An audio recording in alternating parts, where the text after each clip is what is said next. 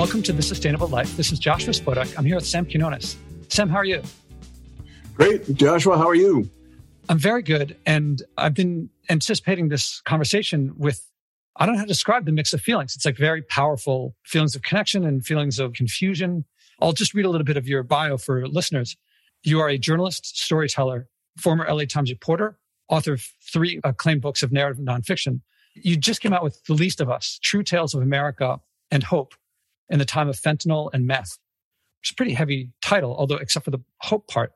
And the New York Journal book said, this is such a weird thing to hear.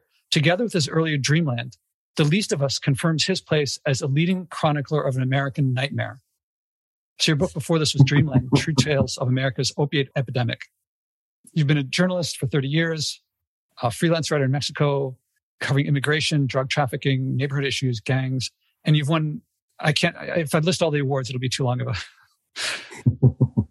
but I went to Columbia. So Columbia Journal School selected him as 2008 Medal of the Cabot Prize. And right. I should ask you a bit about yourself, but I can't help but mention right off the bat, as I'm reading these things, there's a couple things that really came to mind. Uh-huh. It occurred to me that my stepbrother spent years in prison. And the story that I heard was that he had a motorcycle accident. They prescribed him opiate painkillers. And then when that went away, he was still on it. And that led to him getting more. And now he's off, as far as I know. And I never really engaged with him on it because I didn't feel ashamed. I just didn't feel I would trust his story. I wasn't sure if it was, it sounded too mm-hmm. much like what I read in the papers. And maybe he was just saying, that's one thing. And then listeners to my podcast know that I live not far from Washington Square Park. And I've been here 20 years. Before that, I was in New York. So it's always been a place where you could buy weed at night. But since the pandemic, there's still the weed dealers, but then I think I know what crack pipe is when I see it. So I see a lot of crack and there's lots of syringes around, which I presume I just thought heroin, but now probably fentanyl. Or meth. Or meth. Too. Could be. I mean, a lot of people shoot meth, you know. I would say I'm happy to talk about my own background if you like. I would say that your stepbrother's story sounds fairly common to me. I met many people. He's lucky he's alive. Now, that doesn't mean that in certain circumstances, opioids are always bad. I mean, we do surgery based on opioids, actually a very beneficial kind of drug. It's just that the way, you know, it's all in the details, the way they were used, how much people were given, whether there was any care at all to how long people were using them and for what reason and on and on and on. And they just the excessive amounts of the stuff and the endless refills, all of that is what got us into trouble. I mean, these are effective drugs within the box, the limited window in which they should be used. And doctors weren't very well versed, particularly primary care doctors, but also sometimes surgeons as well, weren't very well versed in how they should be used. And so lots of people lots of people got caught up in problems that should never have happened because they were overprescribed. By that, I mean there was no attention paid to how much they were actually given and what kind of refills. I know a woman who's been 20 years addicted to this stuff. And it began when a doctor, believe it or not, prescribed opioids for a foot rash. Foot, There's no yeah. chance you should ever use opioids for a foot rash, you know.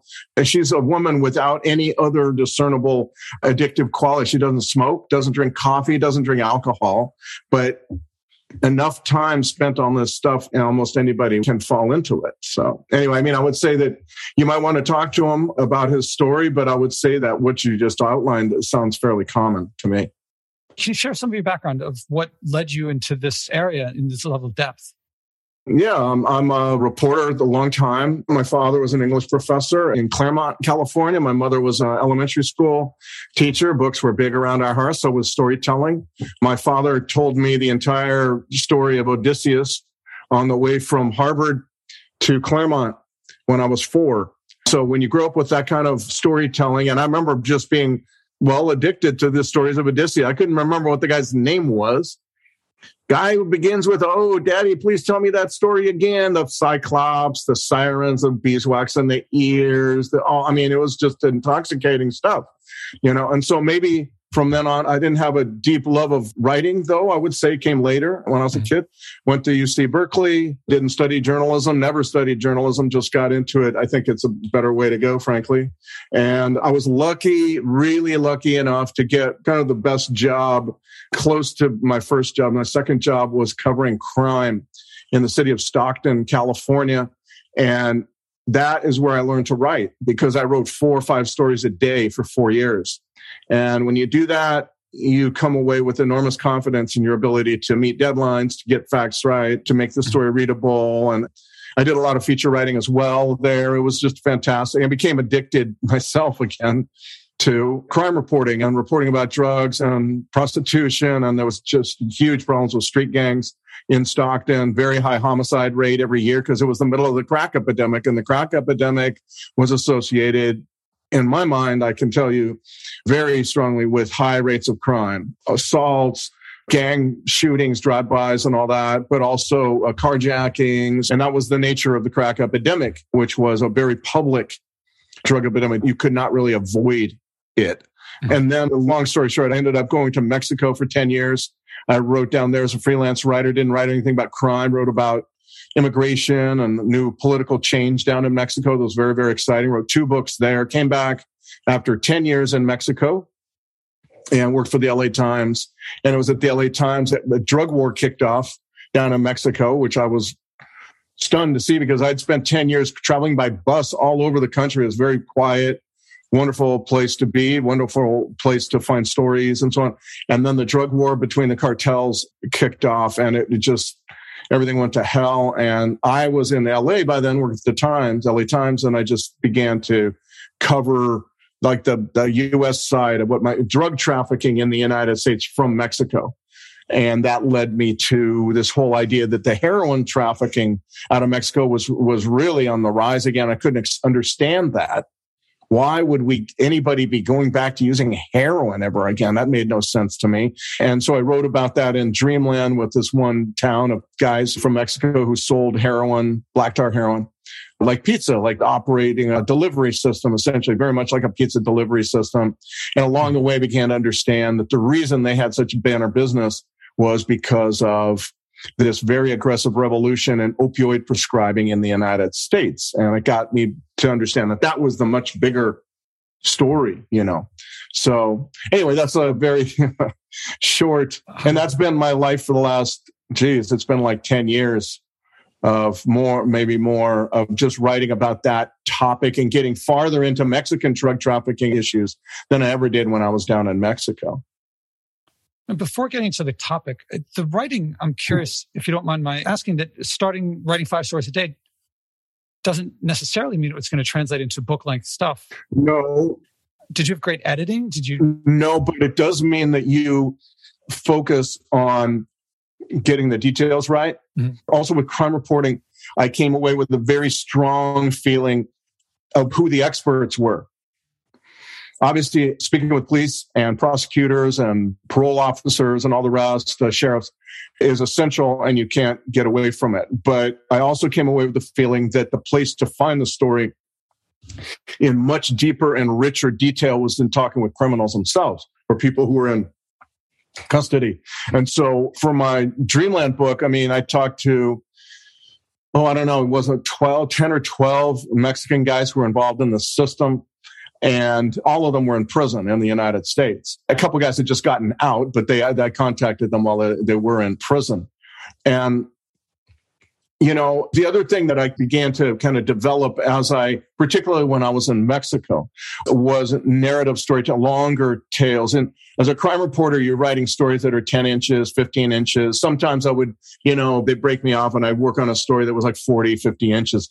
But it was uh, rare that I wrote over like a, you know, a 1500 words, 2000 word story. And in Mexico, I began working on much longer pieces, 7,000, 5,000, 7,000 word stories. My first two books were actually stories from Mexico about that size. And they were just, you know, 15 different stories from Mexico and 15 different stories about Mexican immigration. Those are my first two books. So I think the narrative impulse was there for a very long time, but also then I've been honing my idea that of where to find those stories, who to ask. Mm-hmm about those stories. And again, police and law enforcement in all its various forms is essential and very, very interesting and very good to talk to, essential to talk to. But I also began to realize if I don't reach out to people in prison and in jail, I'll never really know the full story. And they can add so much unbelievable detail that it really helps you bring out okay. the story. And so I've kind of done that. I don't tell you how many jail interviews or phone calls or what have you I've done. It's probably well 100 to 200 by now. Uh, you know, I don't even know anymore. But that's because I realize that's where you find these stories and you just have to ask. And a lot of people won't even respond. Some people tell you flat out no, but there's a 10 to 20% of the people you ask will say yes. When they do, man, I've never been disappointed. Yeah, the writing is page turning. I could easily see the stuff being horrifying and wanting to put the book away, but that's not what happens. It's like, yeah, I get lost in it and almost never found myself popped out of it. Right. Me neither. I don't ever feel depressed. Well, that's not ever, but not often. Let's put it that way, because I'm interested in everything. You know, that's what you need to be as a journalist, and it, it needs to grow naturally from you, and it does in me. I just always want to know. I hear amazing stories. You know, I hope to write a book someday about the tuba in American culture because the tuba is just such an interesting instrument, kind of back of the band kind of instrument. Now it's coming out to the fore don't have to get into that. I just use that as an example of topics that I think are fascinating. It's just a wonderful way to make a living, to live, is being a journalist and writing these kinds of stories. And so, I mean, I've written 200 and plus murder stories, you know, in Stockton, basically. I've covered 7 mm-hmm. mass murders, mass shootings, including the one in Tucson with Gabby Giffords, the congresswoman, you know, and it's just always part of the challenge and the of telling a story finding the poignant story not just the gory story i guess is also a big part of it and also wanting people to binge read what you have what you put together and that's definitely what i wanted to have happen with the dreamland book and now with the least of us well, let's use that to get into mm-hmm. the content i hear a passion for america and what you're describing oh sure and some time ago, I read, and I don't know if this is accurate, but that there are other countries where opiates and addictive drugs are more available. There's less restriction, but there's less addiction. And it feels like America has a, I'm sure it's everywhere, but um, it feels like it's more here. Yes. Oh, no, I would say it's definitely more here. There's numerous reasons for that. Starting with the most not superficial, but obvious, I guess, is that it was heavily, heavily promoted by drug companies as a cure to all their pain. A non-addictive cure. Exactly right. Now science now knew that these pills were non-addictive, provided only that the patient be uh, pain paid, have pain. You would not get addicted to this. Of course, that's true in some very, very limited way and very quickly becomes untrue. As soon as you start giving people refills or saying, you know, take as many as you want, that kind of thing. It doesn't work out that way. But then also, you know, it was overlaid on a, on several layers of American culture. One was a layer of legal addictive products and services, social media, sugar, all kinds of uh, junk food, fast food, chicken nuggets. That's a manufactured form of chicken kind of clay that is 60% fat and salt. Mm-hmm. You know, we're assaulted constantly by, you know, soda ads and almost pornographic photos of burgers just like, you know, glistening with fat and all very up close and personal and cheese dripping off of it and and you know there's gambling and pornography and video games and nicotine and you know all of that is part of american culture as well. At the same time, though, I would say that there's a couple other things that are beneath all this. And that is one of those is another enormous reservoir of trauma that we find across America, I would say, and, abuse, neglect, beatings, rape, so much unreported rape, it seems to me. Just the trauma that these pills were overlaid on is really um, astounding, I think, and hard to quantify, but seems to be powerful. And perhaps at the root of all of this is this idea that an American culture that we all kind of bought into as a culture we bought into, which was that it's okay to be alone. It's good to be alone. Being alone is not as difficult as being with other people. We wanted convenience. We wanted easy answers. We didn't want the doctor to tell us, you have to work at your own wellness. You have to get up and you have to walk more. You have to walk upstairs um, more. You have to eat less crappy food. You have to stop drinking, smoking. That we wanted the doctor to give us miracles, and doctors really don't have miracles, although some of modern medicine is would suggest that we do. Mm-hmm.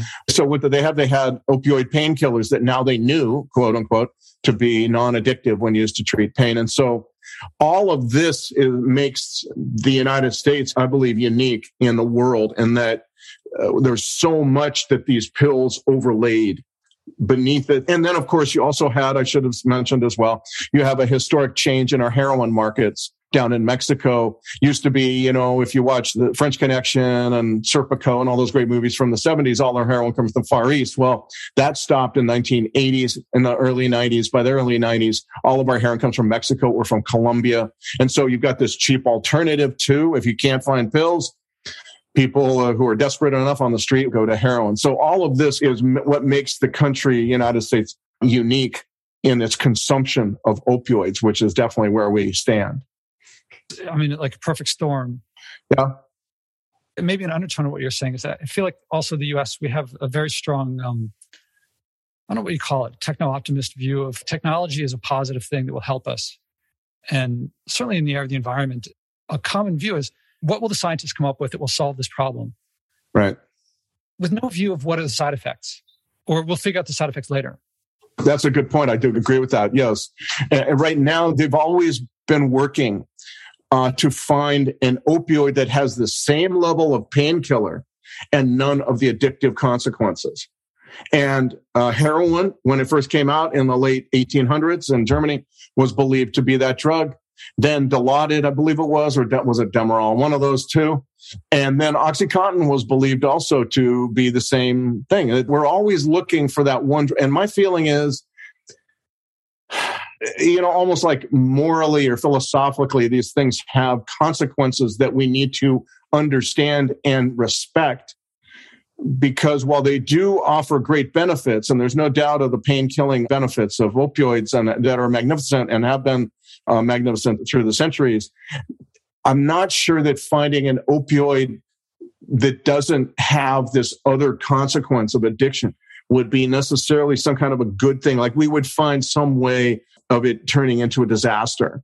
Mm-hmm. These things exist in a balance. I believe that nature, everything works towards an equilibrium.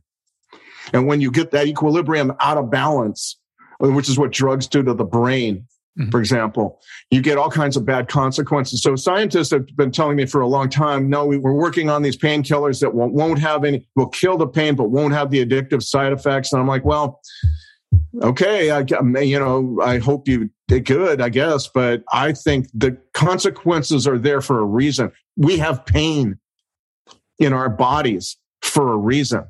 It's our bodies telling us, don't do this or don't do this or attend to this problem now don't wait, you know, and people who don't feel pain very quickly die. They can't function. You know, it's a, it's not a good thing to not have pain. Pain is a warning sign for our bodies that we need. We've evolved to need them.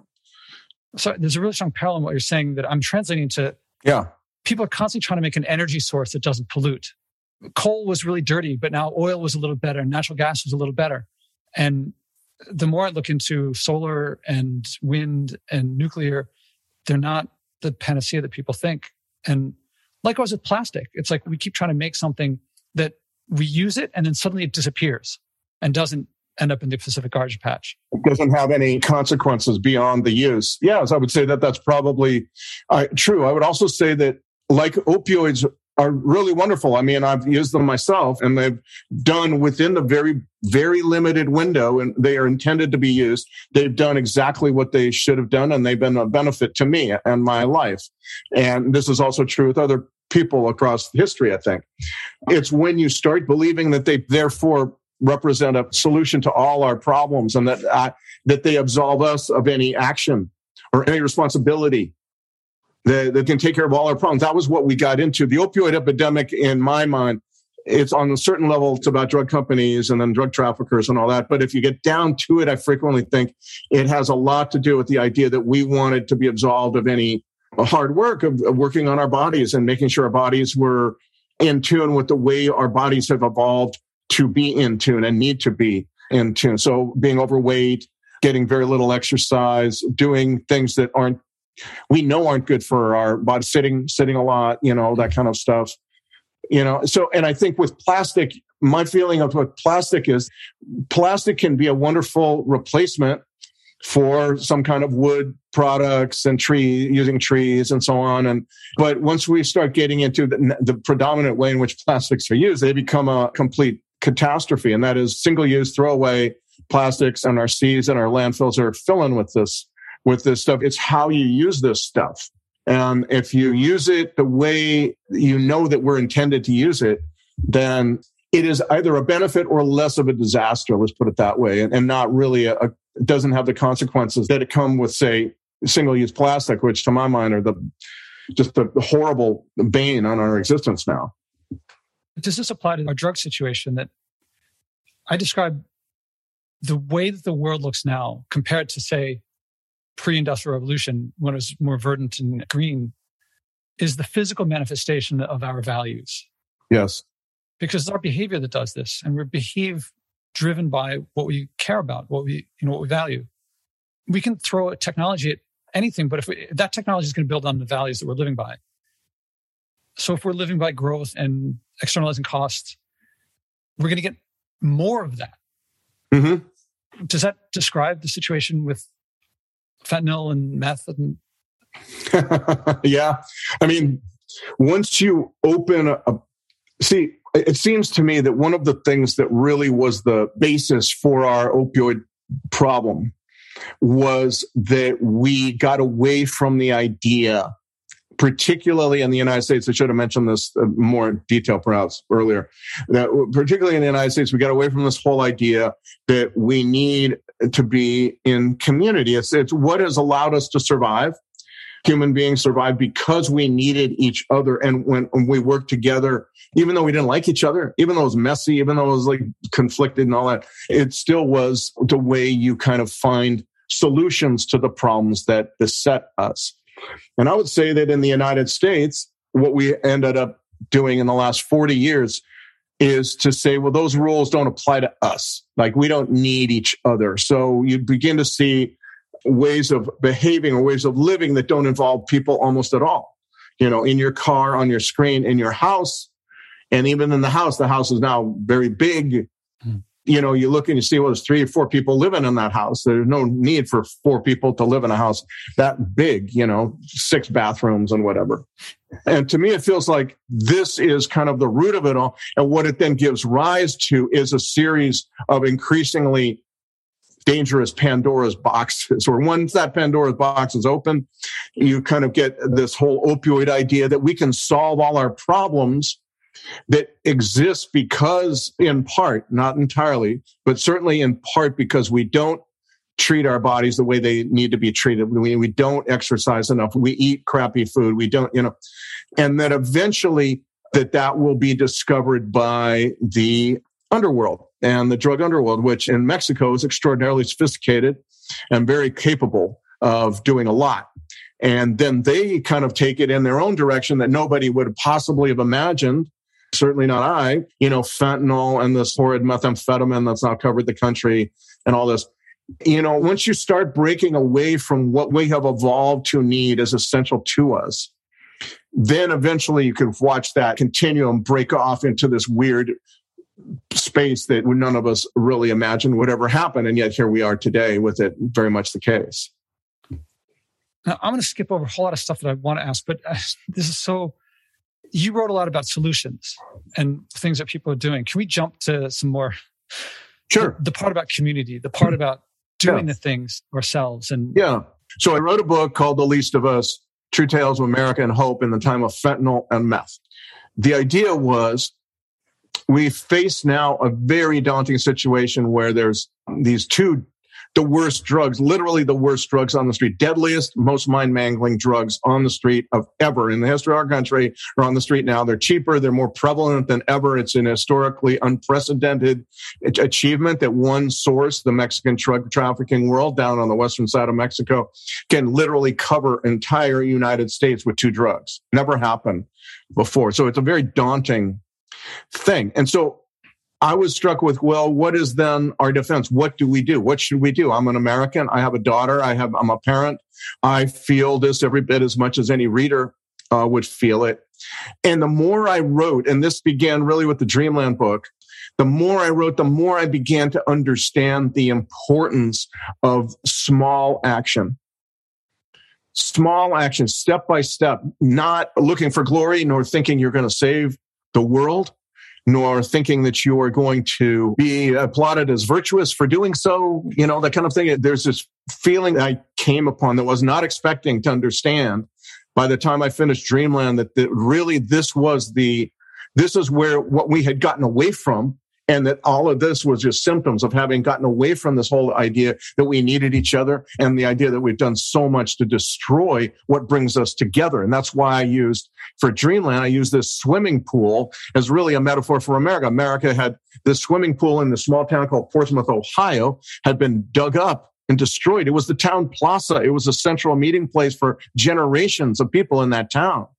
And, you know, the Rust Belt syndrome sets in, jobs go, people go, Main Street dries up, and eventually the pool has to be dug up. And that leaves the whole town very vulnerable to this opioid thing. Well, that seemed to me what we've done in America in many, many, many different ways. Uh, all across this country for 40 years. And so I set about writing a book that included yes, the threats of the legal stuff that's all addictive and very, very finely tuned to hit our brains in just the right way sodas and chicken nuggets and sugar, et cetera, et cetera all that stuff, social media. Mm-hmm. And then, of course, the very powerful drug issue coming out of Mexico. And on the other side, and so that's on one side of the book. On the other side of the book, really more than half the book, I would say, heart and soul of the book, if you ask me, is the stories of people doing small things again, not because they're going to save the community or save the world, but just because in a small way they make the world a little bit better place, a little bit like you're picking up litter in uh, near your house in New York City. You know that kind of thing. It's the small stuff that we have thought, well, it doesn't matter. I'm not getting applauded, or it doesn't. It's not saving. It's not doing anything. And I just don't think that's true at all. I think it's that's the only way you make over a period of time a lot of people doing this that you make significant social change is in small stuff. It's the only way an addict recovers from drug addiction is a day to day small stuff, just not using today. Just don't use today. Okay. Talk about tomorrow, tomorrow. Mm. From viewed from afar, that may look like as going one day without drugs. What does that do? On the ground, it's everything. It's so big. It's such an important thing. So you see this kind of attitude at work. And so that's why the stories that fill half the book are really about the kinds of things they are. So they're about this guy. One, for example, a couple of examples, just so your listeners know, a guy named Bird who lived in the city of uh, Muncie, Indiana, which in a South Muncie neighborhood that once had the two largest transmission factories in the United States, employing thousands and thousands of people. And well, these factories begin to fall apart, downsize and downsize again over a period of many years. And they're about to, they're closing the factories. The city decides, you know, we can't, we don't have budget. So we're going to have to start closing the community centers. One of these community centers is right across the street from where Bird lives. Bird had once worked at this community center. So this was going to be locked up and maybe who knows, destroyed or whatever. It was certainly locked up because there's no money. And they do that. They lock it up and everything. And that's the, how the city leaders believe everything's going, except for that Bird keeps the key. And every day the youngsters in the neighborhood know to talk, knock on Bird's door and he'll come open up the community center. They'll play basketball, they'll play whatever, they do their karate or whatever. He'll open it up for uh, older folks to play cards, for wedding receptions, for birthdays. He becomes a community center unto himself in a way by, by allowing this center that the city fathers believe is closed mm-hmm. without any budget. He's doing this on his own he's fixing the toilet and he's mowing the lawn. And this goes on for several years, allowing this community, this neighborhood to really weather the worst of the industrialization and the opioid thing also arrives as well. It's that kind of story that I just, when I come upon like a story of Bird, I just think I'm, you know, it just confirms my idea that I'm like the luckiest person alive. I get to tell a story like this that nobody else has told.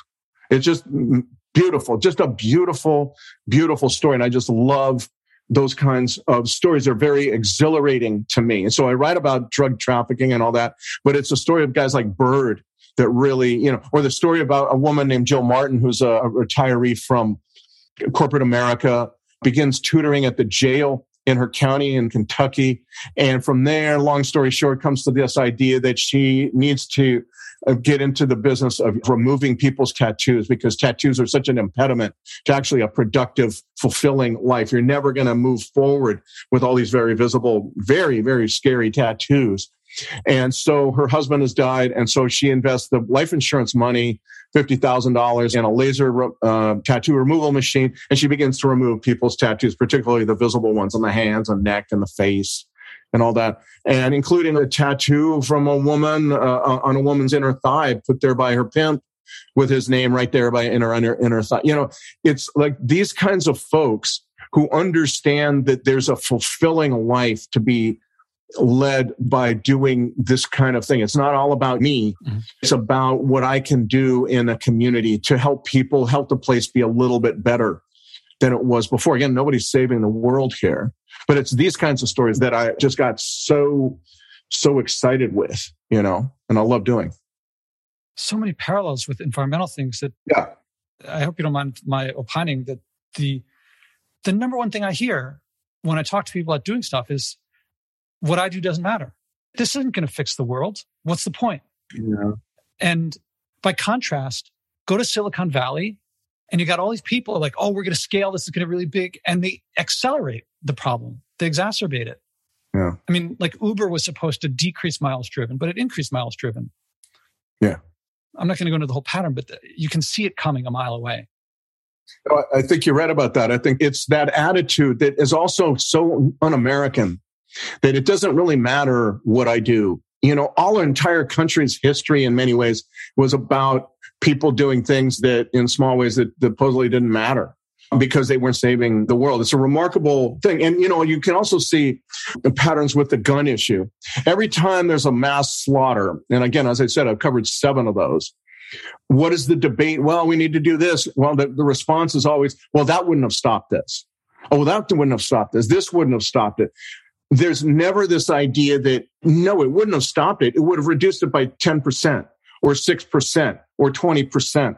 Yeah, it wouldn't have stopped it. We all, we want all or perfection or nothing. And I just think that that is a very dangerous way to make policy. I think it's not a good way to live either. I can tell you that as part of my life, I've not come close to the approaches that you use, I have to say. But during Dreamland, I began to understand that I was part of this whole issue, right? Even though I didn't think I was, and even though I, you know, I just, I didn't, couldn't see how I was. But I, I realized that my own consumer choices meant something. So I stopped drinking sodas. And then I stopped with a lot of sugar products. We had turned off cable TV news. As a journalist, it's very hard to live without a cell phone, but I've tried very hard to uh, limit it. And I definitely can't write with my phone or, or computer uh, on internet. So I have these ways of stopping it while I'm writing so I can focus. You know, I've tried very hard to, with not much success, deal with single use plastics in our house. Mm-hmm. Some success, not much. You know, it's all of which I know just because I bring my own plastic bags for the 50th time to the supermarket doesn't mean that it's solving the problem of single use plastics. But I, I don't, you know, I just don't care. I just think that it matters what I do. And if you're just waiting for everybody else to change, you got to be the change. I think Gandhi said that. Mm-hmm. There's many things I want to keep trying. It came to me in the middle of writing Dreamland that it, a lot of this has to do with our own approach, what we expect out of life, what we expect from certain experts like doctors. We expect them to give us solve all our problems. I stopped doing that. Mm-hmm.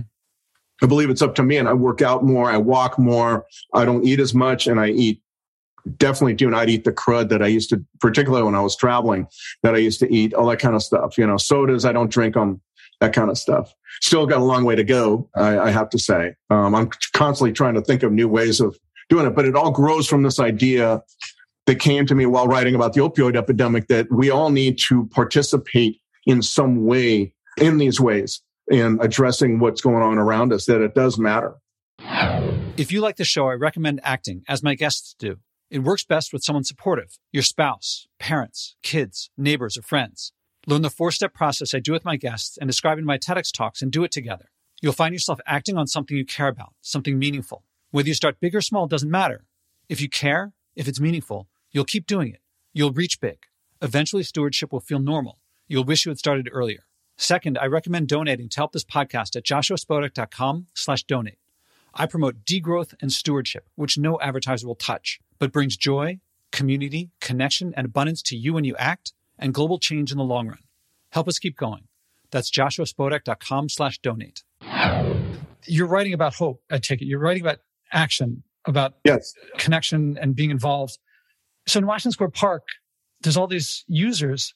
And if I go to the cops and say, they're clearly dealing and using. And the cops say, well, if we put them in, they're out back here in about an hour. And so there's no point. But the cops aren't, I mean, I, there could be crimes going on, but that's not where to look for the solution. It's everywhere. It's all of us. Yeah. That sounds oversimplistic when I say it. I've often thought that there's some role to play and I don't, don't know how to do this exactly. What you do find among folks who are drug addicted is it is certainly true that people from very well to do families and so on and middle class families are part of the mix. And certainly the opioid epidemic made that clear. But frequently, the folks who are most caught up in it are folks who have never had a break and they've had you know growing up their folks were drug addicted mom had boyfriends dad had girlfriends violence rape uh, on and on and on and on. And i just kind of wonder about how to do this, but maybe find one family that needs help and just focus your resources on that one family. Don't worry about anybody else. There's too much. Other people will worry about other families. Do you just figure out this one family. I don't know how to actually do that, how to, but it occurred to me that that might be a way of doing this. Just say, I'm working with this family. I want to make sure that they can get the opportunity, the kids get the opportunities to go to a good school, to go to college, to learn what will allow them to thrive in education. Because I frequently they think that's even part of the problem that there's just no ability of kids to thrive even from early on because they haven't been prepared or there's such chaos at home. So I, you know, I'm I'm kind of struggling with this idea. I, I, it's been foisted upon me because I cannot avoid, as a reporter, you try not to avoid the obvious that's like right in front of you. But I, am trying to not avoid the idea that of the, the amount of trauma that goes into the life of drug addict is really mm-hmm. pretty profound. And so trying to find ways of dealing with that without just saying, you know, the foster child, children, uh, that's why they're there. And that's not good. So so this addiction model of the chemical is going to do it to you is just it has something to do with it but it's really this is a manifestation of deep rooted problems of our interconnections how we view each other. When i pick up litter every day and i think what goes in i could i don't have it in me to drop a piece of litter on the ground. Yeah me neither. And i see people doing it sometimes and sometimes i think if i'm in the northwest corner where the the fentanyl, meth, and, and crack users are, I think they tomorrow has no chance of being better than today. There's no future for me. No one's going to help me. Why should I help them? It's easier for me to drop it than not. So why not? But that the rest of the park is filled with people too, and their messes are just as big. Yeah. Everyone comes in with pizza and coffees. And one time I was walking with my friend. I said, "What fraction of people here have something disposable that they're probably going to leave she was like, looked around 85%. And I can't differentiate that much between uh, how to, here's how I put it. My mom knows whenever I write in my blog, if I start writing about a highly addictive, refined substance from a plant, she knows I'm talking about sugar and I'm trying to make it look like I'm talking about something else. And there's clear signs of people addicted all over the place to sugar. Of course. I had Mike, Michael Moss was on the podcast and he was, I presume you know him, I'm not sure, but it. Yeah, I know of him. The word addiction applies, but it's not saying it's these chemicals that do it.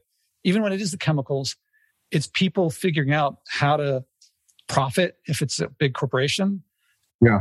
Or get market share. And when you said that these Mexican organizations are very sophisticated, I'm thinking, I bet they're like a multinational in that they have marketing, probably not written out this way, but like marketing divisions and figure out how do we get market share? How do we increase usage? How do we get faster delivery? Things like that. It's not quite that way, but the result is the same. It's not quite like they have these guys with, yeah, marketing arms and boards of directors and that kind of thing. I think a lot of it has to do with one person figures it out, figures out what to do, like making counterfeit pills that contain fentanyl now, mm-hmm. right? Well, this is all over the country by the tens of millions, right? And they look like Percocets, perfect replicas of Percocets or Xanax bars, or they only contain fentanyl and they're killing people all over the country because people fastened on this idea in Mexico that, you know, there were a lot of these folks who were having trouble getting a legitimate pharmaceuticals. So now we give them these pills and they, the, you know, and so there's this big market of, of Americans in love with pills and we're going to satisfy that. Okay. That's part of it. But I think what ends up happening is that people start in on it and one person figures it out and then pretty soon three more get it and then 12 more and then 50 and then 700 get it. You know and that's kind of what we're and if you have the chemicals i was just going to say that part of the the issue here is i have to say this too and this is another conclusion i've come to as i work on these on this topic and that is that supply matters inordinately. It's so important and nobody ever got addicted to a drug she didn't use. Mm-hmm. Right doesn't happen and so I think that that is also part of the problem with sugar. It's ubiquitous with fat and salt too, to a large degree, to pornography, particularly with the internet. You know, and, and it's also the case with fentanyl and meth. There's this continuum of addictive substances and dealers. And at the one end, you have Facebook software engineers and soda manufacturers and casino designers and pornographers and video game makers. And then uh, you keep going and going and going and you get the same idea of people you know using supply and refining that supply more and more and more and expanding that supply so you're never away from it.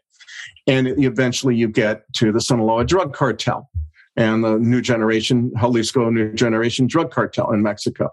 So to me that's how this feels so while I'm interested in talking about our own responses as individuals, as Americans, as free people, I also want to very clearly recognize the role of very sophisticated organizations of people with lots of money and intelligence and expertise in making substances that hit our brain chemistry in just the right way and making those substances even more potent right? So it's it's not just that it's our issue it's that we have allowed or these folks have taken the liberty of expanding their supply. That's why the uh, fast food companies the burger king mcdonald's they never change their logos.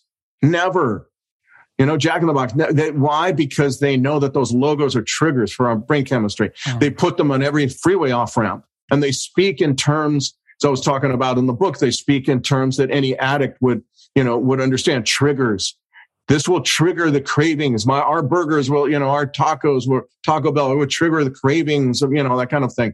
And every addict knows the triggers and cravings are not good. They're torment, mm-hmm. utter torment and a life of disaster, leading to a life of disaster. And if you saw a Sinaloa drug cartel guy saying this is going to trigger all your cravings for the heroin or whatever, we would be very upset. But when McDonald's does it, about their burgers or Burger King or Wendy's does it, you know, then, oh no, that's okay because, well, they're selling something legal or something. I mean, we don't control that kind of speech at all. I think we should, frankly. And the same with marijuana. You know, if you look at High Times Magazine, High Times Magazine years ago totally took the burger idea and transferred it to pot buds. You know, you don't see a burger unless it's like the size, it's like three quarters of the photograph. It's enormous and it's oozing with all this drippings and all that stuff. Well, that's exactly what those buds used to look like that I used to uh, see in High Times magazine in the 7 Elevens.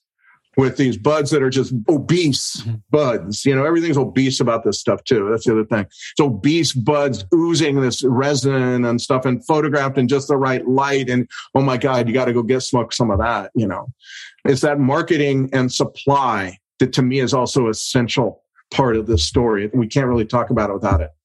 I got to point you to my most recent TEDx talk, which is about this. I'll share it a bit that yeah. There's all these books on nutrition, and you might know Michael Pollan wrote Eat Food, Not Too Much, Mostly Plants. And when he says eat food, you first read it and think, well, what else? But he's saying there's not food. Doritos.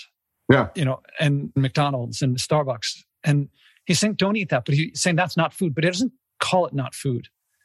And all these books, they say fast food, ultra processed food, comfort food, convenience food, frankenfood and they're trying to avoid calling it food, but they keep using the word food in it. And so people can say, well, it's maybe not the best food because there's always like the single mom in a food desert, with three jobs and three kids, and you know she doesn't have time for X. And what is she going to do? Because she can fill the kids' bellies with McDonald's with a dollar, and she goes to the farmers market. She can't do that. That's the myth that people have because it's not more expensive to buy vegetables, but they think it is. Yeah, right. And McDonald's doesn't. They're not doing anyone any favors. They're yeah. They are the cause of the impoverishment and the lack of time. They're not the solution to it. In any case, yeah. they can say, well, it's maybe not the best food, but it's still food. So I came up with this word doof, which is food backward. so doof is, I will not call, you'll notice I'll say McDonald's and Starbucks, but I won't say fast food except like I won't call it food. Yeah. And I won't call it eating. It's consuming. They want you to consume, consume, consume, consume. It's like drug dealers. And when you get the concept, you see it everywhere because it's, yeah. you know, Facebook is doof. Right. Oh, you're right about that. I totally see this. And I think this is, I think every country in the world, every modern, you know, an industrialized country in the world faces this. I think we, we face it to a greater degree, maybe in the United States, because we have this kind of, I would say, laissez faire approach to capitalism that allows people just to say things and sell things that mm, aren't very wise. But I agree. I think that a lot of this is coming from my background, I guess. I'm always comparing the stuff to what drug dealers do, what drug dealers know. The more you get people use them, the more they're going to use, the more they're going to be kind of like connected to it, the harder it is for them to get away from it. This is stuff that drug dealers on the street understand. They may not articulate it very well, but they know. Mm-hmm. They know this stuff. And we're now in an economy where you have as I said, major amounts of power, money, know how, and knowledge devoted to this stuff, you know, to, to making this stuff more and more refined to be able to attack our brain chemistry. And that's the whole ball game right there. On the supply side, I think you talked about if you want some drugs from me and I got drugs and I give you some, how does it work? Yeah. If I give you credit, so you're indebted to me. Now you need to sell to get that money back. So now you're going to, that's going to spread yeah. and easy credit drives not just someone getting addicted, but someone addicting everyone that they can.